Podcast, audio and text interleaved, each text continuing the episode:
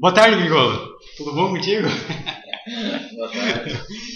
Cara, então hoje vamos tentar falar um pouco sobre energia solar. É, a primeira coisa que eu queria conversar, a, a gente você conhece, a gente acaba conversando sobre outros assuntos e nunca fala sobre energia solar, que é a parte que me interessa também. E para começar, eu queria saber como que você começou, há quanto tempo que você tem a, a tua empresa, você já trabalhava com isso antes? Tá. A Condux existe há 12 anos. Então a gente iniciou. Eu comecei na Condux antes de terminar minha faculdade ainda. Último ano de faculdade a gente iniciou nesse ramo de engenharia elétrica. E a gente atuou a nossa história toda atuando como com, com projetos de instalação e projetos uh, de baixa tensão na área de elétrica, né? E a gente iniciou a parte de energia solar, os estudos há uns 5 anos e efetivamente começamos a trabalhar faz 3 anos e meio. Então, 5 anos que a gente estuda sobre o mercado, acompanhava ele, e há 3 anos e meio que a gente atua no, no ramo de energia solar propriamente dito. Mas como que você fez para estudar? Tipo, ficou, se aproximou de outra empresa, ouvia pela internet, fez curso? Porque hoje a gente faz faculdade, não aprende quase nada na faculdade, né? Não, na verdade, e mercado, né? Então a gente, na verdade, a gente está sempre monitorando o mercado em possibilidades que a gente possa abrir o leque da empresa. Então a gente tem um segmento que a gente atua hoje e a gente sempre está tentando abrir o leque para outros segmentos.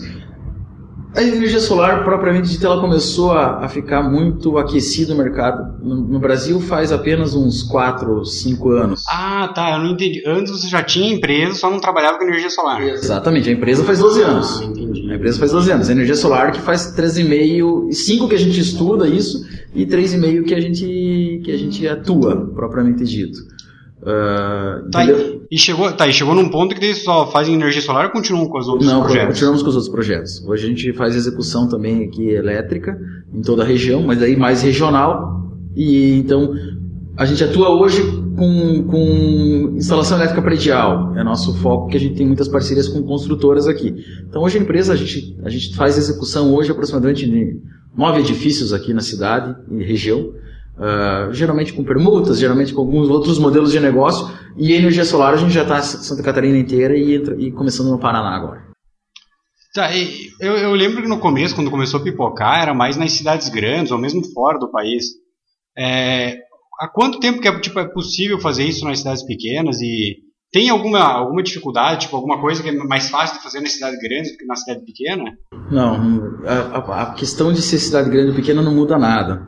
No Brasil é muito é, embrionário, digamos assim, da energia solar, né, comparado com outros países. Ah, comparado com os Estados Unidos, países da Europa, por exemplo.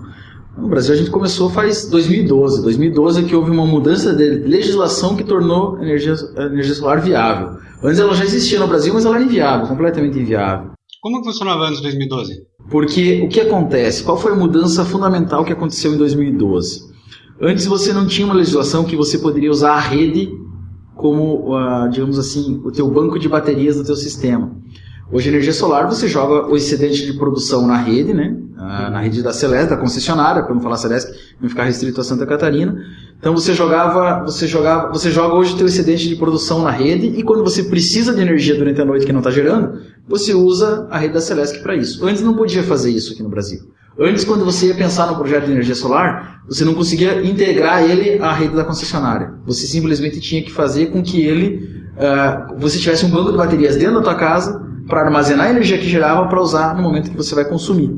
Então isso uh, tornava o sistema muito mais caro, porque o banco de baterias é caro, dá manutenção, uh, e, e, era inviável. O payback, uma taxa de retorno, você estava falando em 12, 13, 14 anos de retorno muito longa. Hoje você tem sistemas trabalhando com dois anos e meio, três anos de retorno, né? Então, essa foi a grande. Tá, e na época, o que, que, fez essa pressão? Teve que aprovar alguma lei ou foi a agência reguladora? Um conjunto de ações, mas, uh, mas no final isso acabou uh, se tornando uma, uma nova resolução da agência reguladora, da ANEL, aonde implementou essas mudanças que tornaram isso possível da forma que está hoje. E é, foi um mercado que começou do meio que do zero do Brasil, justamente por causa das leis. E, e, logo quando se deu o start, ou quando vocês começaram a empresa, quais que eram as dificuldades iniciais? de, da prestação de serviço e na parte de energia solar, né? É, energia solar. Dificuldades iniciais, na verdade, eram é um pouco de falta de conhecimento, como qualquer negócio que você inicie sobre as normativas, como funcionava a relação com as concessionárias. Isso é uma questão, um detalhe. Um, um, Ainda tem esse problema. Não, esse problema, esse problema, esse problema de entendimento entre consumidor, empresas prestadoras de serviços, concessionária, ANEL, é um, é um problema que persiste em alguns aspectos ainda, principalmente quando você vai para até digo que Santa Catarina ainda é mais tranquilo. Tem estados muito mais complicados de trabalhar uh, em relação a concessionárias, mas assim, existe uma regulamentação única na ANEL. Só que essa, essa, regulamentação tem alguns pontos que dão dupla interpretação. Mas as dificuldades lá no começo eram justamente essa interpretação junto à concessionária, saber a legislação, saber o que podia ser feito, o que não poderia ser feito, enfim. A parte regulatória mesmo que era mais difícil. A parte de mercado, uh, também hoje existe um mercado muito mais aberto. Então hoje você, questão de fornecedor, esse tipo de produto, hoje é muito maior do que existia lá em 2012, 2013 no Brasil. Pois, é, hoje eu vi que você, uma instalação você faz muito rápido. Em uma, eu acompanhei ali que você fez o projeto da minha mãe, eu acho que em duas semanas estava pronto, coisa instalada, o negócio, não lembro, mas foi muito rápido. Mas, tipo, lá no começo, você deveria demorar um pouco mais. Muito mais.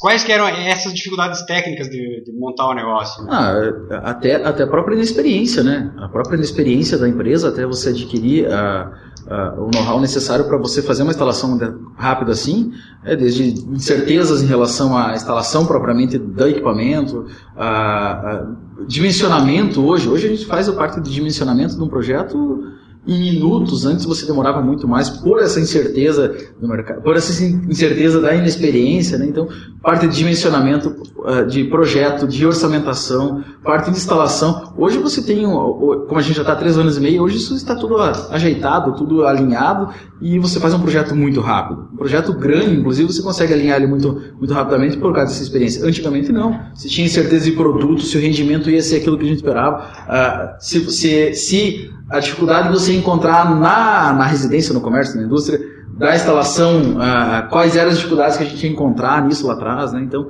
quando se faz um projeto até maior assim, uh, é pequeno, menor ou maior é muito relativo, né? Mas vamos dizer, um projeto mais complexo, tinha muita que tinha muitas dúvidas. Hoje não, hoje a gente já tira isso de letra, hoje a gente sabe fazer qualquer coisa. Mas a parte técnica, tipo, chegava a ter alguma dificuldade, ou já, tipo, lá fora o mercado a parte tecnológica já estava tão desenvolvida a ponto que não tinha problemas? Não. Ou tipo, ainda era meio rudimentar, sei lá, painel solar? Não, não tinha problema porque. Inversor. Não tinha problema porque justamente isso aqui é novo no Brasil. Lá fora já existe. Energia solar existe há 30 anos, né? Já então desenvolvido. Então agora, agora no Brasil chegou faz 8 anos só. E, mas a gente já tinha todos os produtos de qualidade, com garantias estendidas e tudo mais, né? Hoje a gente está trabalhando com um produto que trabalha com 25 anos de garantia de rendimento, então isso já existia quando foi implementado. Quando mas, mas nesse, nesse período não teve nenhum avanço quanto a, sei lá, rendimento, esse tipo de coisa? Tipo, aquelas placas lá são em média 300 watts. É, mas olha só, quando eu comecei a trabalhar há 3 anos e meio, as placas que a gente trabalhava, que era comercialmente trabalhada, era 240 watts cada uma. Hoje a gente já está trabalhando com placa de 410 watts. O mesmo tamanho. É, ela aumenta alguns centímetros, basicamente o mesmo tamanho. Ela aumenta, por exemplo, uma placa que foi instalada lá também, como tu usou como exemplo, ela é de 2 metros quadrados aproximadamente, 1,96 metros quadrados. A gente está trabalhando hoje com uma placa de 410 watts, que antes era de 330, 335, e ela tem 2,15, entendeu? Ela aumentou de área quase nada e em potência muito mais. Já estão falando em placa agora de 600 watts. Então o que vai acontecer é isso. Cada vez mais você vai, vai otimizando espaço né, e aumentando a potência do, do produto. Mesmo os inversores também evoluíram ou também não tinha muito para evoluir quanto inversor?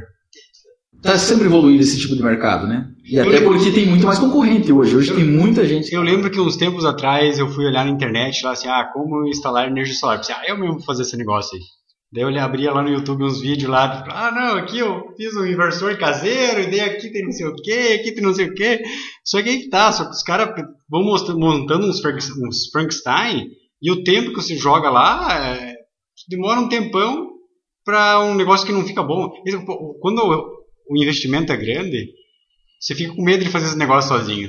É melhor contratar alguém que não vai ter esse problema, é, o cara vai fazer rápido. E, até porque hoje toda a parte de inversores aí que você pensa na energia solar, junto com, junto com o conjunto de proteções, ele é totalmente prova de, de falhas, a prova de, de problemas na rede elétrica também, né? Então, é difícil tu queimar um inversor hoje se você trabalhar com ele todo dimensionado e com as proteções que, que, a, que as normativas indicam trabalhar. Então, é muito difícil você ter um problema porque justamente ele já é preparado para isso. Qualquer oscilação de rede, qualquer oscilação de tensão, qualquer oscilação que aconteça na, na rede elétrica existente ou na da geração, ele vai estar protegido. Então hoje você desenvolver uma coisa caseira, eu não sei qual é o nível de complexidade que teria para chegar ao nível do comercial hoje, né? Eu até pensei em fazer algo, algo caseiro só para tentar fazer armazenar energia numa, numa bateria. Mas também fica aí para um projeto futuro. Porque hoje, é, como se disse, é caro, né? É, é difícil. Já instalaram algum que usou banco de baterias? Sim, sim, já instalamos. Mas é, um, é uma aplicação muito específica, né? Ah, porque a gente tem o sistema off-grid, que é esse que usa baterias, e tem o híbrido, né? São os dois que usam baterias. O que é o off-grid? É justamente uma área remota que não tem energia solar, que não existe energia elétrica hoje. Uhum. Vamos dizer assim, a gente já instalou para agricultores aqui, onde eles tinham, por exemplo, uma cerca elétrica, um sistema de bombeamento de água muito distante da rede elétrica dele. Então, em vez de levar a rede elétrica até lá, você coloca placas solares com baterias bem pequenas, específicas para aquele uso ali, para bombear água, para uma cerca elétrica, para gado, isso aí. Então, ou então até mesmo a, a gente fez a, a, gente já fez uma instalação em Pato Branco também de um sistema onde ele não tinha energia lá, era uma fazenda não tinha energia, totalmente off-grid com um banco de baterias e tudo mais. Mas muito específico para quem não tem energia, esse off-grid. O híbrido já é uma aplicação um pouco diferente. Ele já serve como um backup ali para você não ficar sem energia. Então, o que, que é um híbrido? Você vai pegar uma, uma indústria, uma empresa, aonde você faz um sistema de que custa 500 mil reais lá para ele instalar e atender toda a demanda dele de energia. Só que você faz um sistema com um banco de baterias bem pequeno para você atender, por exemplo, a parte do escritório dele, a parte de é, computadores, iluminação. Para quê? Ah, deu, acabou a energia da concessionária, entra esse sistema de backup das baterias para atender só pequenas cargas que não vão desligar, entendeu? Em vez de você usar no break que usa hoje, você pode usar um sistema solar como esse como, como sistema de no break para não ficar sem energia, pontual em algumas cargas. As baterias sempre foram um problema, né? E ele não parece que vai passando os tempos e ah, não avança muito, né? Ah, não anda no mesmo tanto. Do que do que eram as baterias, do que tem hoje já é uma evolução muito grande. Hoje tu tem baterias bem bem dedicadas à, à, energia solar aí, com, com rendimento bom e também com a durabilidade bem maior. É, pensando, tem a indústria automotiva que acaba impulsionando isso também, né? Também. Precisa isso para os carros elétricos e tal. É, e carro elétrico é, de, mudando um pouquinho do assunto, é, é a próxima parada aí que vai vir, né? É, vai precisar cada vez mais. Tem como fazer um carro, será com um painel solar em cima? Já existe alguns, não, na minha área não sei muito sobre isso, mas eu sei que já existem alguns estudos de colocar, até inclusive de colocar célula solar uh, na própria pintura do veículo, né? Mas é, mas daí isso aí até chegar... É, aí eu não sei em que, em que estágio está, né, isso aí. Daí, hoje quem os clientes eles estão mais concentrados tipo na parte residencial, rural ou indústria? Depende da região. Para vocês, pelo menos. Acredito que depende da região. Extremo Oeste Santa Catarina, por exemplo, a gente atende 80% é agricultor. A agricultura, né? Primeiro, porque agricultor tem duas vantagens, né? Geralmente a agricultura tem um consumo de energia relevante. É, hoje, hoje tu pega aviários, tu pega ah, chiqueiros, tu pega a leitaria, cada vez está mais moderno, ou seja, tu pega um aviário, hoje tem aviários que tem climatização, tu pega hoje composto de, de, de para vaca, para gado de cor também, que às vezes hoje vai, vai ser climatizado. Então tu, cada vez mais está sendo modernizado a criação de a, a agropecuária. E com isso traz consumo de energia. Então, eles têm um consumo relevante, na sua maioria. Eles têm dinheiro. e segundo, nem sei se tem dinheiro, nem vou falar que tem dinheiro, mas eles têm um crédito muito barato. Ah, Ou seja, eles têm um crédito subsidiado. Né? Então, como eles têm um crédito subsidiado, você consegue fazer hoje financiamentos e aporte financeiro com custo, um custo de dinheiro baixo. Né? Sim, é, cada vez automatizando mais, né? Mas tem umas indústrias também tem bastante indústria que também está colocando, né? É, então, como eu falei, no extremo oeste, oeste, até aqui na região de Joaçaba também a gente está tendo muito agricultor. Mas se, a, a, gente tá, as residências também é uma realidade que não tinha muito antes, tinha uma certa resistência, mas tá, tá cada vez mais agora a procura para colocar em residências, em pequenos comércios, Uh, a indústria ainda ela é um pouco é, é, o último setor que eu acho que vai entrar a indústria em si. Porque hoje a indústria ela tem uma vantagem de poder comprar no mercado livre energia né? Ah sim sim. Então como ela compra no mercado livre ela consegue um valor de energia muito mais barato que torna um sistema de energia solar com, com um payback mais prolongado para ela né mas é, muitas indústrias estão colocando sim indústrias grandes já estão já estão fazendo estudos para ficar autônomas na sua geração de energia também. Tá, e como que, fugindo um pouco, como que funciona esse mercado livre de, de, energia? Tipo, se eu tenho uma indústria, eu posso comprar de um produtor específico? Tem uma usina em qualquer lugar do Brasil e você, em qualquer lugar do Brasil tem uma usina produzindo energia e ela ela coloca essa energia para vender no Mercado Livre. Você pode comprar diretamente dela. Você vai negociar diretamente com, com o gerador lá, entendeu? O que você vai pagar são, são impostos no meio disso e uma taxa de para distribuição dessa energia, exatamente. Existe inclusive uma mudança ah, no Congresso, se eu não me engano, que vai permitir pequenos consumidores comprar no Mercado Livre. Pois é, se um pode, porque o outro Isso, exatamente. Hoje só grandes consumidores. Existe uma linha de corte ali que só grandes consumidores. Existe uma mudança de legislação que deve acontecer nos próximos anos, nos próximos meses, não sei, que deve permitir pequenos consumidores comprar no Mercado Livre também. Então você vai poder negociar a energia, você não vai ser mais obrigado, por exemplo, esses pequenos consumidores a comprar da Celesc. Você vai poder comprar energia de quem você quiser. Entendeu? E pagar a taxa de distribuição pela Celeste que fazer a distribuição aqui em Santa Catarina. Tá, e outra coisa, você vai os pequenos vão poder comprar, mas os pequenos vão poder vender também? Então, isso é, Já é mais complicado, a gente já está hipotetizando aqui tudo, né? A gente não sabe, mas existe sim, é uma tendência natural isso, tá? Você, por exemplo, coloca um teu sistema de energia solar lá e no futuro teu excedente de produção você poder vender. Isso foi um caminho natural que aconteceu na Alemanha, se não me engano, tá? A Alemanha, depois de um certo tempo, ela permitia vender, inclusive para concessionária, para quem você quisesse, você poder vender esse de produção. Eu acho que isso é um caminho que vai acontecer. Pensando nisso, seria legal, eu podia colocar lá no meu terreno, todo o meu telhado e vender para os meus vizinhos, para o meu bairro lá. É, ou teus vizinhos, ou, o Mercado Livre seria, a lógica do Mercado Livre é essa, né? Você poder vender para quem você quiser. Não precisa ser teu vizinho, pode ser lá em Florianópolis e vender para ele lá, entendeu? Ou vender para concessionário. Uh, só que isso é uma mudança que eu acho que vai demorar um pouquinho ainda para acontecer. Como vai ter uma mudança também no outro aspecto, isso aí ajudaria muito o produtor de energia, né? Como vai ter uma mudança no outro aspecto que não vai ser bom para o produtor, que deve acontecer no próximo período também, que é uma taxação sobre esse comércio da, da energia. Por exemplo, assim, hoje você está gerando energia lá e você não paga nada uh, eh, para a concessionária do que você está gerando, certo? Você uhum. não paga nada, você paga a taxa de disponibilidade na tua de luz. Provavelmente vem uma mudança de legislação aí no, na para frente, onde você vai ter que pagar uma taxa por essa energia que está usando, injetando na rede da, da concessionária. Isso deve acontecer também no próximo período. Entendi. O bom é que é, é um monopólio, né, a, a transmissão de energia. Quem sabe um dia. Existe algum país, será que existem mais de uma empresa fazendo a transmissão de energia? Não sei. Não sei o que dizer. Que não seria nada impossível também, né? Querendo ou não. Ele... Mas, mas, já se ventila aí a, a, a, a privatização da Eletrobras, né?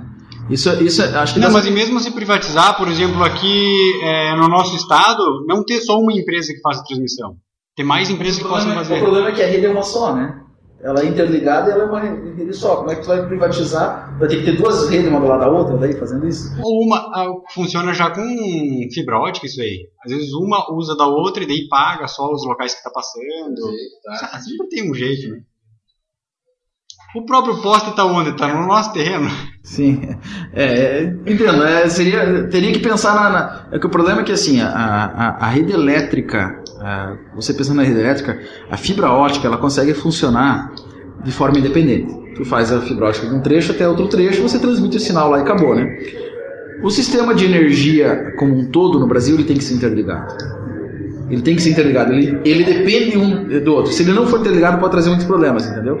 Você cair uma, uma grande usina de energia lá que está gerando e, for, e atende um, uma quantidade de municípios, estados, enfim, e acaba caindo esse, essa geração por algum motivo e você não tem aonde, aonde interligar essa rede para atender aquela local. Se ele começar, se você individualizar isso, você pode trazer muitos problemas de falta de energia em vários lugares, entendeu? Entendi.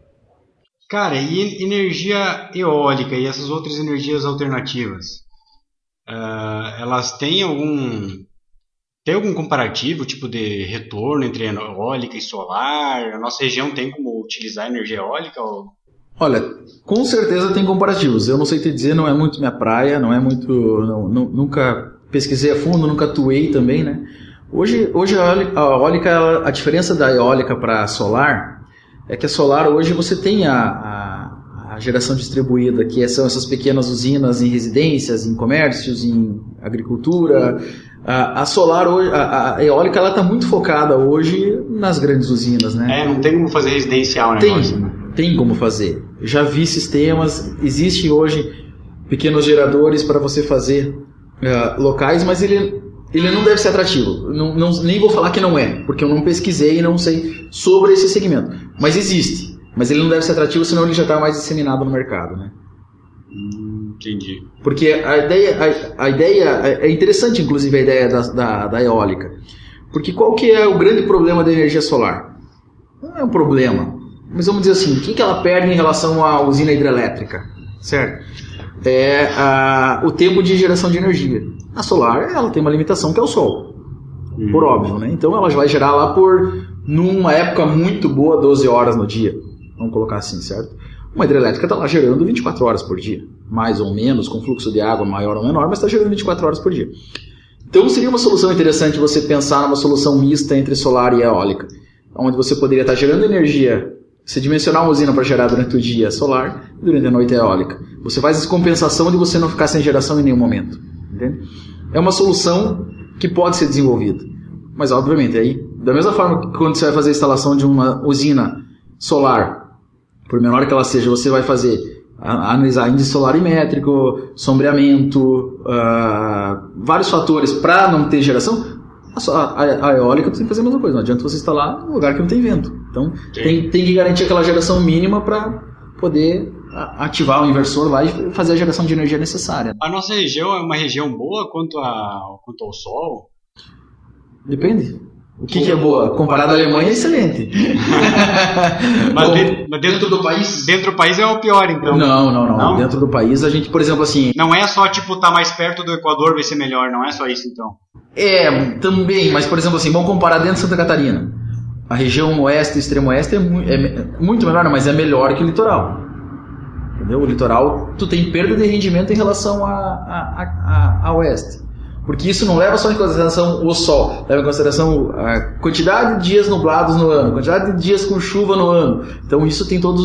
Você faz o somatório disso e te dá um índice de rendimento no ano, entendeu? Por exemplo, a região de Curitiba, Paraná ali também é pior que a nossa região oeste aqui. Tem alguma relação com a altitude? Ou não chega. Boa pergunta. Sei lá, a atmosfera impede os raios de chegar. Boa pergunta, boa pergunta. Porque, não sei te dizer, eu acho que era mais uma relação mesmo de tempo de exposição do sol. Tempo, né? Entende? Porque, por exemplo, Nossa, é, Curitiba é horrível, tá sempre nublado. Exato, então Curitiba já também. Curitiba é muito similar a Florianópolis, por exemplo. O litoral muito similar à, à região metro, metropolitana de Curitiba. Nossa, péssimo lugar para ter uma empresa de energia solar em Curitiba. Poxa, a gente tá com a operação lá faz quatro meses, cara. não, fala, não fala assim, não. É que, é que, não tem mais pra onde crescer, né? Mas, cara, Curitiba é tenso, né? É por isso que lá, as, as, usinas lá no Nordeste, elas são muito boas, né? Além dela estar numa localização, o tempo de, chuva e nublado que tem lá é muito menor que aqui, né? Chove muito menos, é. então o tempo de exposição lá é, de sol é muito grande, né? É, porque quando esse problema de distribuição se resolver, é melhor a gente pagar para instalar lá e só. É, tanto que hoje toda, toda, as, as, grandes usinas de energia solar mesmo são todas instaladas na. Nem é na região tão nordeste assim, mas ali na região de Piauí, a parte de Minas Gerais. Mas que Minas Gerais também é porque tem alguns incentivos. Incentivos não, tem alguns impostos a, a menos. A menos. Ah, e aí tá. acaba incentivando. Tem menos desincentivos. É, exatamente, exatamente, exatamente. Tem, antes eu tava quando eu tava vindo para cá, eu tava pensando que eles tem tudo, tipo inversor, as placas, tem um período de garantia grande, né? Porque você faz investimento esperando lá no futuro ter algum, algum lucro, né? Eu pensei, como que eles estimulam esse, essa garantia, sendo que faz, começou há cinco anos? Mas aí agora você já tinha falado que lá fora começou há muito tempo. Exato. Esse, quanto que é, é tudo período de garantia grande, né? Tipo 12 anos. É. Os inversores hoje, os inversores eles, eles atuam com uma garantia de, que parte de 5 anos mínimo até 12 anos. Hoje o mercado é isso aí. Os maiores inversores acho que é 12 ou 13 anos o que mais tem garantia.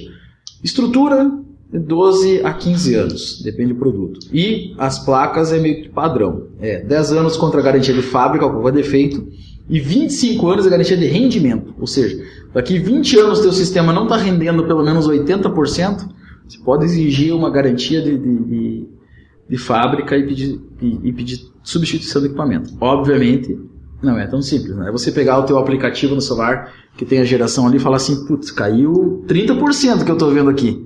Tá. Então eu vou exigir a garantia, não é, não é tão simples assim. Uhum. Tá? tá? quanto que é a média mesmo? Inversor é de... Inversor de 5 a 12, estrutura de 12 a 15 e, e, e, placa? e placa 25 de rendimento. 25, pô. De ah, rendimento. É muito tempo, né? De rendimento. E não quer dizer que com 25 ela simplesmente para de gerar e vai morrer, né? Tá, e pensando. É, e não nem os outros, né? Também pode Isso, ser que a garantia seja. A garantia seja 12 anos, pode ser que funcione 20, 30. E. Tá, então pensando ali, vai durar a segunda garantia 12 anos. Vamos jogar 15 anos para começar a dar problema. A partir de que ano começa a ter que ele se paga? Cara, hoje a maioria dos projetos que a gente faz aí. Os, vamos dizer assim, os projetos, os projetos ruins projetos ruins, e não é ruim porque a gente fez mal o projeto, mas é porque a taxa que, que a pessoa paga é muito baixa, às vezes, alguns fatores que influenciam para a taxa de retorno ser ruim, os projetos ruins hoje em 7. Sete anos. É. Ah, sim, porque se o cara consome pouco, ele vai ter que pagar aquele, aquela taxa da, da, da distribuidora. Mas nem, né? esquece a taxa, só, vamos trabalhar só em cima da economia que ele tem, entendeu?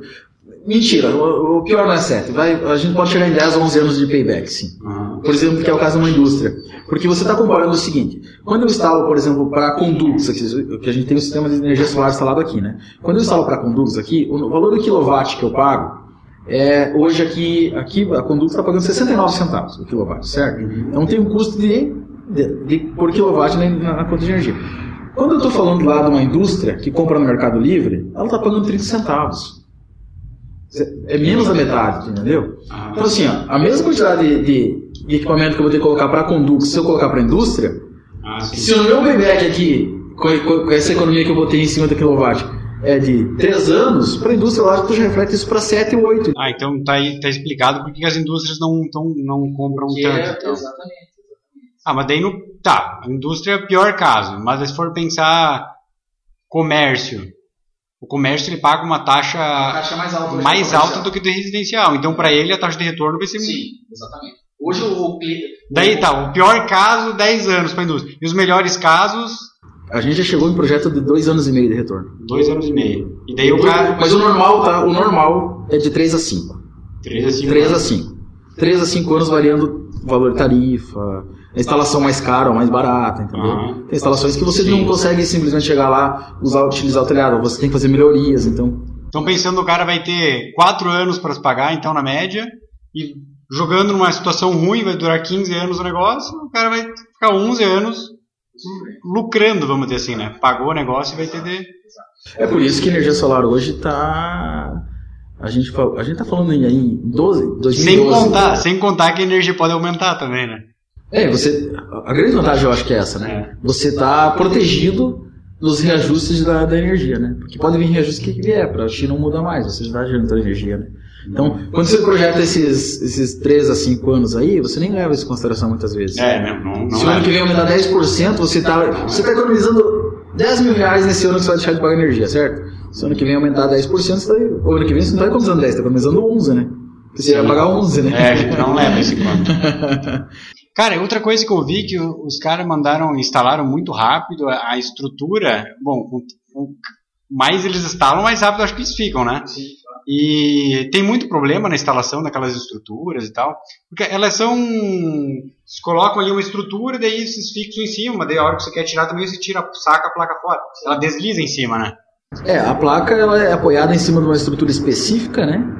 que é da, da parte solar, e essa estrutura que a placa é apoiada em cima, ela não é apoiada em cima, por exemplo, numa instalação em telhado, né, porque a instalação pode ser em telhado, pode ser em solo, pode ser uma estrutura de uma cobertura de garagem, você pode fazer várias formas de instalação, mas especificamente no telhado, essa estrutura ela não é apoiada em cima da telha, né? Ela é apoiada na estrutura da, da residência, do comércio, da indústria, enfim, em cima da estrutura da edificação.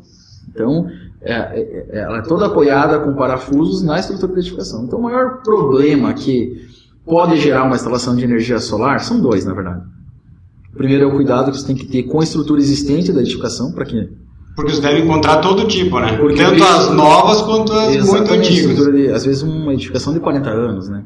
Então o que acontece? Uh, primeiro cuidar esse cuidado com a estrutura existente. Ela suporta esse peso a mais que está sendo colocado? A gente se deparou já com situações que não podia instalar. Então parava a instalação, não faz, ou faz um reforço na estrutura existente, ou acha uma outra solução para aquele cliente, ou até cancela o contrato, em últimos casos, entendeu? Uh, então, esse, esse é o grande problema. O segundo problema que pode acontecer é a questão de goteiras, né? Porque você vai perfurar todas as telhas, então você tem que fazer todo o isolamento.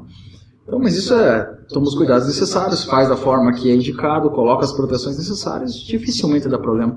A gente tem hoje, a gente vai, a gente está chegando aí hoje em, em, torno de 10 mil placas que a gente já tem instaladas hoje, e não tem manutenção recorrente. Não está surgindo cliente me ligando toda hora, assim, pedindo, ó, oh, tá, tá com problema, não. São casos muito pontuais que acontece isso. É? Na verdade, você até economiza as telhas lá. As telhas vão ficar intactas lá embaixo, é, vai ficar batendo em cima lá. É. Tá, e hoje o que, que, vocês, te, que, que vocês estão implementando de melhoria, assim, que vocês percebem que ainda, ainda tá para melhorar no processo ou nas tecnologias? Sei lá, esse inversor não está muito bom. Hoje a gente pode estar tá falhando nesse aspecto, temos que melhorar o tempo de instalação as olha, vendas? Olha, quando a gente fala em, em, empresa, a gente nunca pode se acomodar, em nenhum aspecto, nenhum aspecto. Você pode estar com o teu processo 100% dentro do que você espera e o mais otimizado possível. Então, se você otimizou esse processo, é sinal que você pode partir para outros caminhos e abrir novos produtos. Então, assim, a, a gente está sempre pensando em melhoria, ver o que a gente pode fazer uh, no processo de instalação e no processo de atendimento ao cliente e entendimento do sistema. Então, assim, desde que a gente começou três anos atrás, a gente vem implementando melhorias contínuas.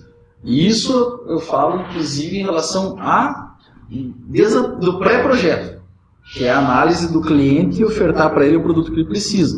A gente evoluiu nisso também. Eu saber oferecer hoje para o cliente de acordo com a necessidade que ele precisa. E o processo seguinte, que é a instalação e, e a parte propriamente de monitoramento, manutenção de, todo, de tudo isso, a gente vem implementando mudanças. O que a gente vai fazer agora, provavelmente no próximo passo aqui da Conducos, é entrar com alguns produtos novos na área de energia.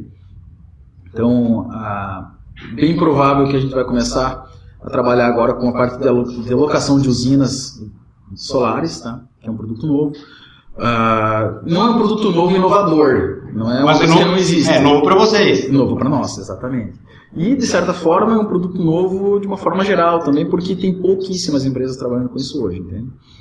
Uh, então a gente vai trabalhar com. A gente deve estar tá entrando. Deve estar tá entrando, não, a gente já está desenvolvendo, desenvolvendo isso há uns quatro meses e a gente deve implementar agora, no próximo mês já, começar a trabalhar com locação de usina fotovoltaica.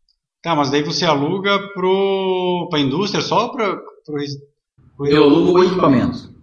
Ah. Eu alugo o equipamento e basicamente o negócio funciona da seguinte forma, tá? A gente faz a alocação do equipamento para quem, uh, para qualquer cliente que tenha interesse. Obviamente existe um filtro de cliente para entrar nesse tipo de negócio, então não é para todo cliente. Existe uma análise tanto técnica como financeira para ver de viabilidade para fazer esse negócio. Sim, porque você está deixando um carro pro cara, né? Um, um, equipamento caro. Dependendo, dependendo, dependendo o projeto é um apartamento, é, é. uma coisa muito maior que um carro, né? É. Então você está colocando lá e você e, e, e basicamente o, o consumidor vai pagar no aluguel desse equipamento. Como é que ele paga esse equipamento? A própria economia que ele vai ter. Sendo que ele ainda ganha uma bonificação para alugar. Nossa, tu não paga um aluguel você ganha uma bonificação para deixar a gente instalar o sistema. Nossa, muito bom isso aí. Vocês vão começar a fazer isso? Não? Sim, a gente já está com todo o plano desenvolvido. Só não botamos em prática ainda porque existem algumas coisas uh, uh, de contrato com o cliente, de estudo de viabilidade que a gente estava fazendo e agora a gente está com ele 99,9 concluído e devemos começar no próximo período. Inclusive a gente já está atendendo alguns clientes nesse sentido.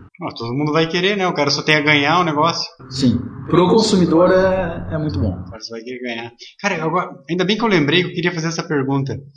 Tem, um dia eu estava vendo um documentário, um documentário, aqueles reality show de, de construção no interior, e o cara, eu acho que era no Alasca, o cara meteu um painel solar lá em cima de umas rodas, e daí, por causa do Alasca, eu acho que muda muito a inclinação do, do Sol, né? Sim. Daí, conforme ia mudando, ele ia, ia girando certo, o negócio. Certo. Uhum. Tem alguma coisa né, automatizada, já que, sei lá, se fica mudando durante o dia, assim, a posição da placa para otimizar? Tem, tem, tem, tem. É chamado tracker. Uh, os trackers são usados basicamente em usinas, né? Em grandes usinas uhum. que se coloca isso, que justamente é isso que ele faz. Ele acompanha uh, o, uh, o dia do o sol do dia, né? Para você ter maior rendimento nas placas. Uhum. Não sei te dizer como está em grandes usinas hoje, tá? Porque eu não sei. Eh, o que, que eu não sei te dizer? Uh, se está compensando o valor desse equipamento para a geração excedente que tu vai ter. Isso que eu não sei. Hoje tu colocar uma usina com tracker, uma usina sem tracker, não sei se compensa colocar tracker, porque não é o nosso negócio fazer grandes usinas. Para pequenas instalações não compensa. Não vale a pena, não né? Não vale a pena. Imagina o cara tem que montar um, um, sistema de automatização no teto ali. É, e, e, depois, nem digo no teto, vamos fazer uma instalação em solo. A gente fez já várias instalações em solo, né? Por exemplo, na agricultura existem várias situações que a gente coloca no solo e não em, em telhado, né? Tá, mas como que funciona daí? Tem um eixo lá e ele gira esse eixo? É, é, ele é motorizado, né? Nesse, mas esse, esses, essas instalações que a gente fez aqui são todas elas fixas? Fixas. Né? Não tem nada de... Não, mas no caso onde é, tem isso, isso aí? É motorizado, né? O motor que vai ficar fazendo com o eixo que vai ficar. Gira todos uma vez só ali. Exato, exato. A linha, né? Geralmente numa usina você tem várias linhas, então você vai girar a linha... Só que... Ah, tá. Só que ele só gira em uma posição, né? Sim, ele vai girar geralmente nessa posição, aí você instala ele de acordo com. Só que uh, não, não compensa hoje fazer isso em, pequenos, em pequenas usinas. Pequenas usinas, vamos dizer assim, abaixo de um mega. Uh, um mega Porque ele deve otimizar o quê? Uns 5%? Não, otimiza mais. Otimiza mais? Otimiza mais. Otimiza mais. Não sei te dizer agora, não lembro. É uma boa pergunta. Eu já, eu já, eu já sabia sobre isso, não sei te dizer agora o percentual. Mas é mais que 5%, com certeza. Agora, a, a, sendo uma relação custo-benefício. Será que esse benefício paga o custo de instalação? Qual é a taxa de payback do tracker? Entendeu? Ah, eu instalei o tracker lá, essa usina vai custar 20% mais caro, mas esse 20% eu recupero em quanto tempo para depois ter o benefício de usar ele, né? Então não sei, não sei te dizer, não sei te dizer se isso é viável hoje.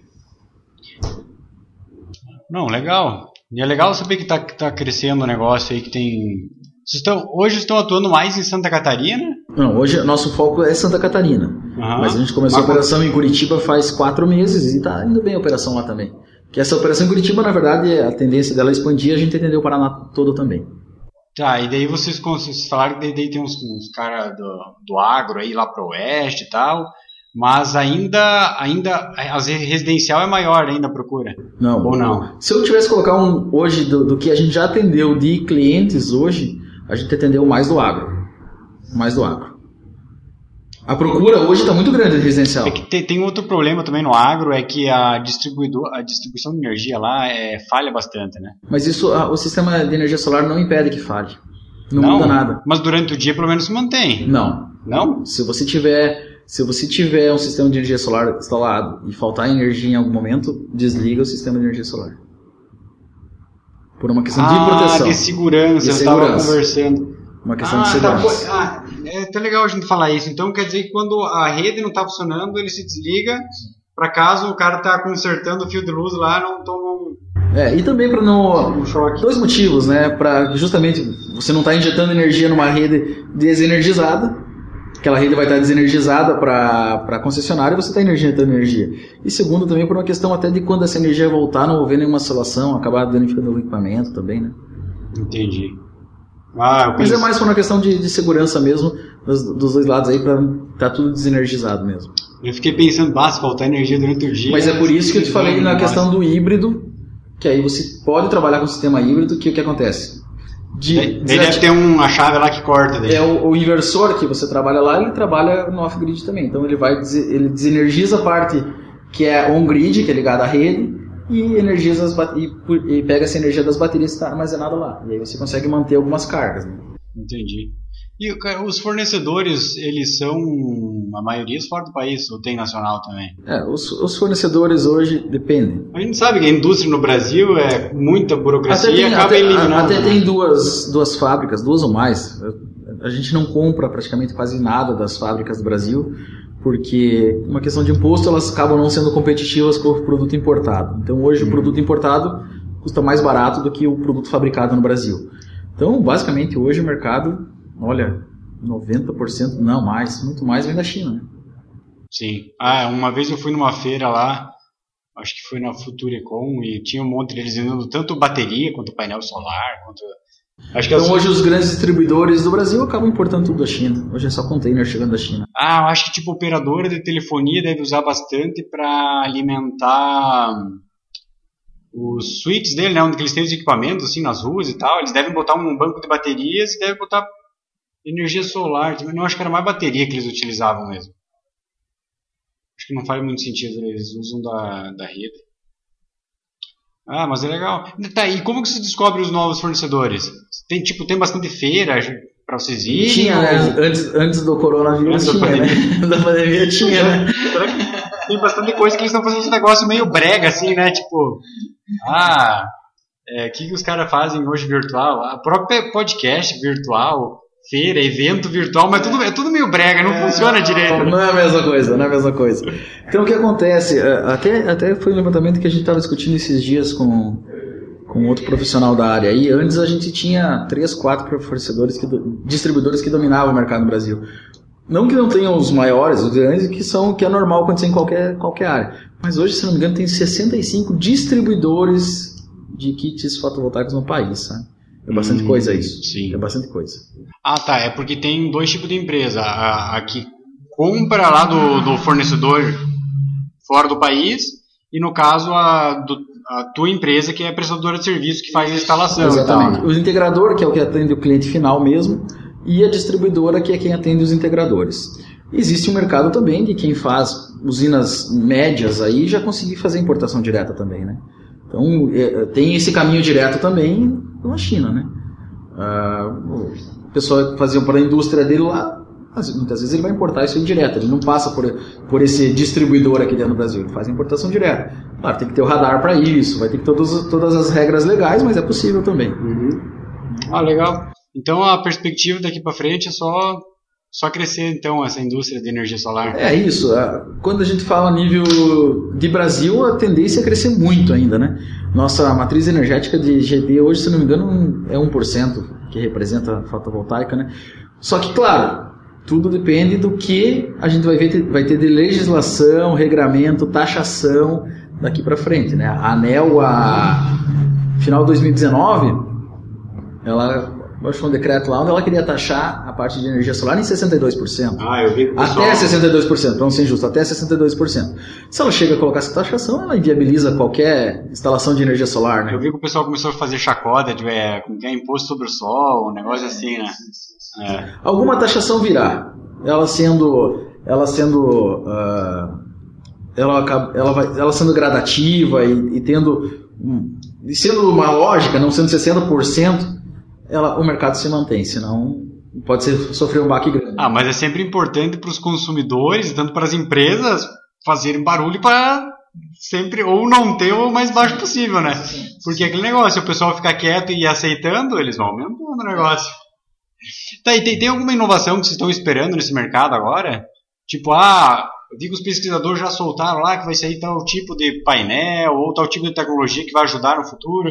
E daí a gente sabe que tem aquele período, né? Que os caras inventam o negócio até chegar no, na casa mesmo. Então, se fala muito hoje, é, naquilo que a gente vinha falando antes, é, que vai vir, um, vai vir muito agressivo no próximo período, é a parte de baterias.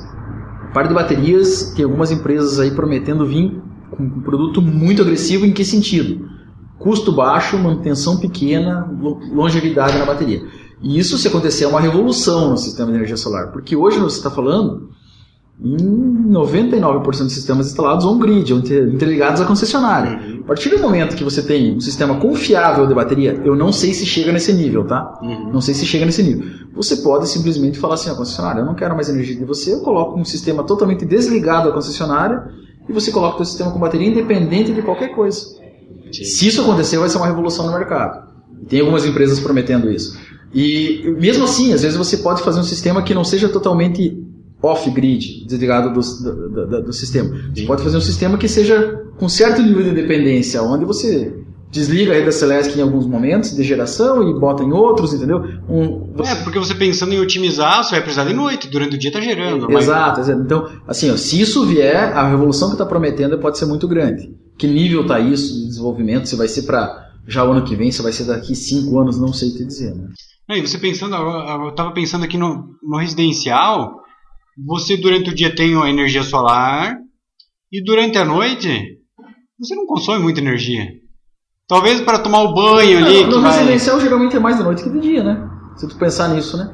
Porque se tu for pensar Mas que... é que você dorme da meia-noite em média às seis e vai estar desligado. Perfeito, não. No momento você está dormindo sim, mas durante o dia geralmente a casa está vazia. O problema é no final da tarde. né? É, o problema é sempre o horário de pico, por isso que o horário já é de pico. que é das 6 às 9 da noite, né? Final da tarde, início da manhã já começa a ter sol, né? Isso. Qual que é o. É, é certinho, tipo meio-dia o horário de pico ou vai. Ou É, é, isso? é, quase é, é meio-dia, né? Que é quando justa. Quer dizer, tu vai depender muito das instalações, eh, da instalação, do tipo É, de instalação, inclinação, isso- isso posicionamento das placas, mas é, geralmente, geralmente o, o horário ali é das 10 às 3 da tarde, que é o, o maior momento de geração que você vai ter, né? Legal. Então, só pra gente ir fechando, cara, se quiser deixar contato aí pro pessoal, até onde que vocês fazem a instalação? Aonde chamarem? Rio Grande do Sul, Santa Catarina, Paraná. Esses, esses tempos atrás a gente foi até Macapá fazer alguns estudos, né? Então, Ah, então qualquer lugar do Brasil. qualquer lugar do Brasil, sendo um projeto viável, a gente vai fazendo. tá? E vocês têm é, rede social? Qual é o contato? WhatsApp, site? Tanto faz, a gente tem, tem redes sociais, Condux Energia, eh, tanto Facebook como, como Instagram. Ah, e também. Condux Energia? Condux Energia. Se No Facebook? Condux Energia. Daí Facebook, manda uma mensagem lá. tem todos O os. que, que precisa mandar para o cara fazer um orçamento? Tipo, quero colocar energia solar. O que, que eu preciso mandar para você dimensionar? Existem algumas coisas, mas basicamente para fazer um estudo prévio, uma fatura de energia. Manda uma foto lá da, da fatura. Na fatura de energia tem todas as informações necessárias para fazer um- uma pré-análise. Uhum. Aí, dependendo da complexidade do sistema, tem que fazer mais alguns, alguns ajustes. Mas com a fatura você consegue ver praticamente todas as informações, que é custo de tarifa, histórico de consumo dos últimos 12 meses. Então, tu consegue analisar tudo isso com a fatura. Né? Então, beleza, entra em contato lá pelo Facebook, já deixa, tira a foto da, da fatura, manda, você faz a, o orçamento, envia pro cara de volta. Tem, tem o nosso site também, que é, até está em aperfeiçoamento, mas é condux, uh, conduxelétrica.com.br, www.conduxelétrica.com.br e lá tem o link já para o nosso WhatsApp e tudo mais. Tá, mas daí, tipo, o cara. Você, tá, você mandou o orçamento, o cara aprovou. Qual que é o próximo passo daí? Assim que o cara aprovou, fez o pagamento. Qual que é o, o, prazo, o, próximo passo para instalação? Vamos lá, então vamos lá. Vamos considerar depois que o dinheiro já está. Aham. Se você for fazer um financiamento ou se você for buscar recurso em qualquer instituição financeira, vamos considerar depois que o dinheiro já está liberado. Esse Sim. processo anterior é simplesmente liberação, aprovação de orçamento conosco aqui, liberação do recurso em banco ou você vai usar o recurso próprio. Após o recurso estar liberado, compra-se o equipamento, o equipamento vem. Nesse período a gente já faz o processo de, eh, de projeto junto à concessionária. Ah, tá. É importante falar que daí toda essa parte burocrática, com aqui no, caso, no nosso caso a Celeste, que vocês fazem, o, o cara não precisa se preocupar com O nada. nosso sistema é turnkey, né? A gente entrega o sistema pronto, a pessoa não vai fazer nada. Ela vai, ela vai, ela vai se preocupar depois de X período ali, de um, dois meses, acompanhar o rendimento dele, a geração e monitoramento no celular, no computador que a gente passa o, o site para monitorar o sistema. O resto a gente faz tudo. Relacionamento com a concessionária, desde projeto. Porque então, tem o projeto, a gente depois do projeto aprovado faz a instalação, ou até paralelo, não precisa estar, dependendo do sistema, a gente pode fazer isso paralelo. Sim, de- demora ali uns dias para chegar o equipamento na casa do cliente lá. Instala-se o sistema, pede vistoria à concessionária depois do projeto aprovado, a concessionária aprova isso e faz a, faz a ligação do sistema e está gerando energia. Daí troca o contador, tem que ser bidirecional lá. E daí vem na conta. Como que vem na conta de luz daí? Você vai. O que você gera mais fica de crédito e o que você consome você paga aquilo? É, e essa foi, essa foi justamente a grande mudança que aconteceu em 2012. Hoje a gente tem o sistema gerando energia. Então vamos colocar um, um- vamos colocar um sistema residencial, por exemplo, como exemplo. Durante o dia ele está gerando muita energia. Né? Durante, como eu falei, aquele horário das 10 às 2, às 3 da tarde, ele está gerando um montante muito grande de energia. E geralmente durante o dia não tem ninguém em casa. Na maioria das residências. Então é o seguinte, o teu consumo basicamente é da tua geladeira, lá da, de alguns equipamentos eletrônicos que estão ligados ali, então o consumo é muito baixo. Ou seja, então o que você está gerando de energia nesse momento está gerando muito mais do que o teu consumo. Então, esse teu consumo imediato vai direto para esse equipamento, da- das- da- do painel solar direto para esse equipamento. O excedente você está injetando na rede da Celesc. Ou seja, então está contando favoravelmente lá para ti essa injeção que está jogando energia na rede. Após, ah, a noite é um processo ao contrário, ou seja, à noite você não está gerando nada de energia, você está consumindo, está tomando banho, os mesmos equipamentos estão ligados, você está com luzes acesas, enfim, consumos. você está fazendo o quê? Você está pegando, você está pegando a energia da Celesc e consumindo ele. Então lá no teu medidor lá fora, você vai ter dois medidores de fluxo. Um fluxo positivo, que é o que você injetou, um fluxo negativo, que é o que você consumiu. No final do mês faz um balanço. Se sobrar energia, você fica em crédito, que você pode utilizar até por 5 anos esse crédito. Se faltar energia em algum mês, você ou usa o crédito que você tinha, ou você vai pagar um excedente. Entendi. Tá. E daí se eu tenho outra casa e eu posso colocar para consumir esses créditos que eu gerei?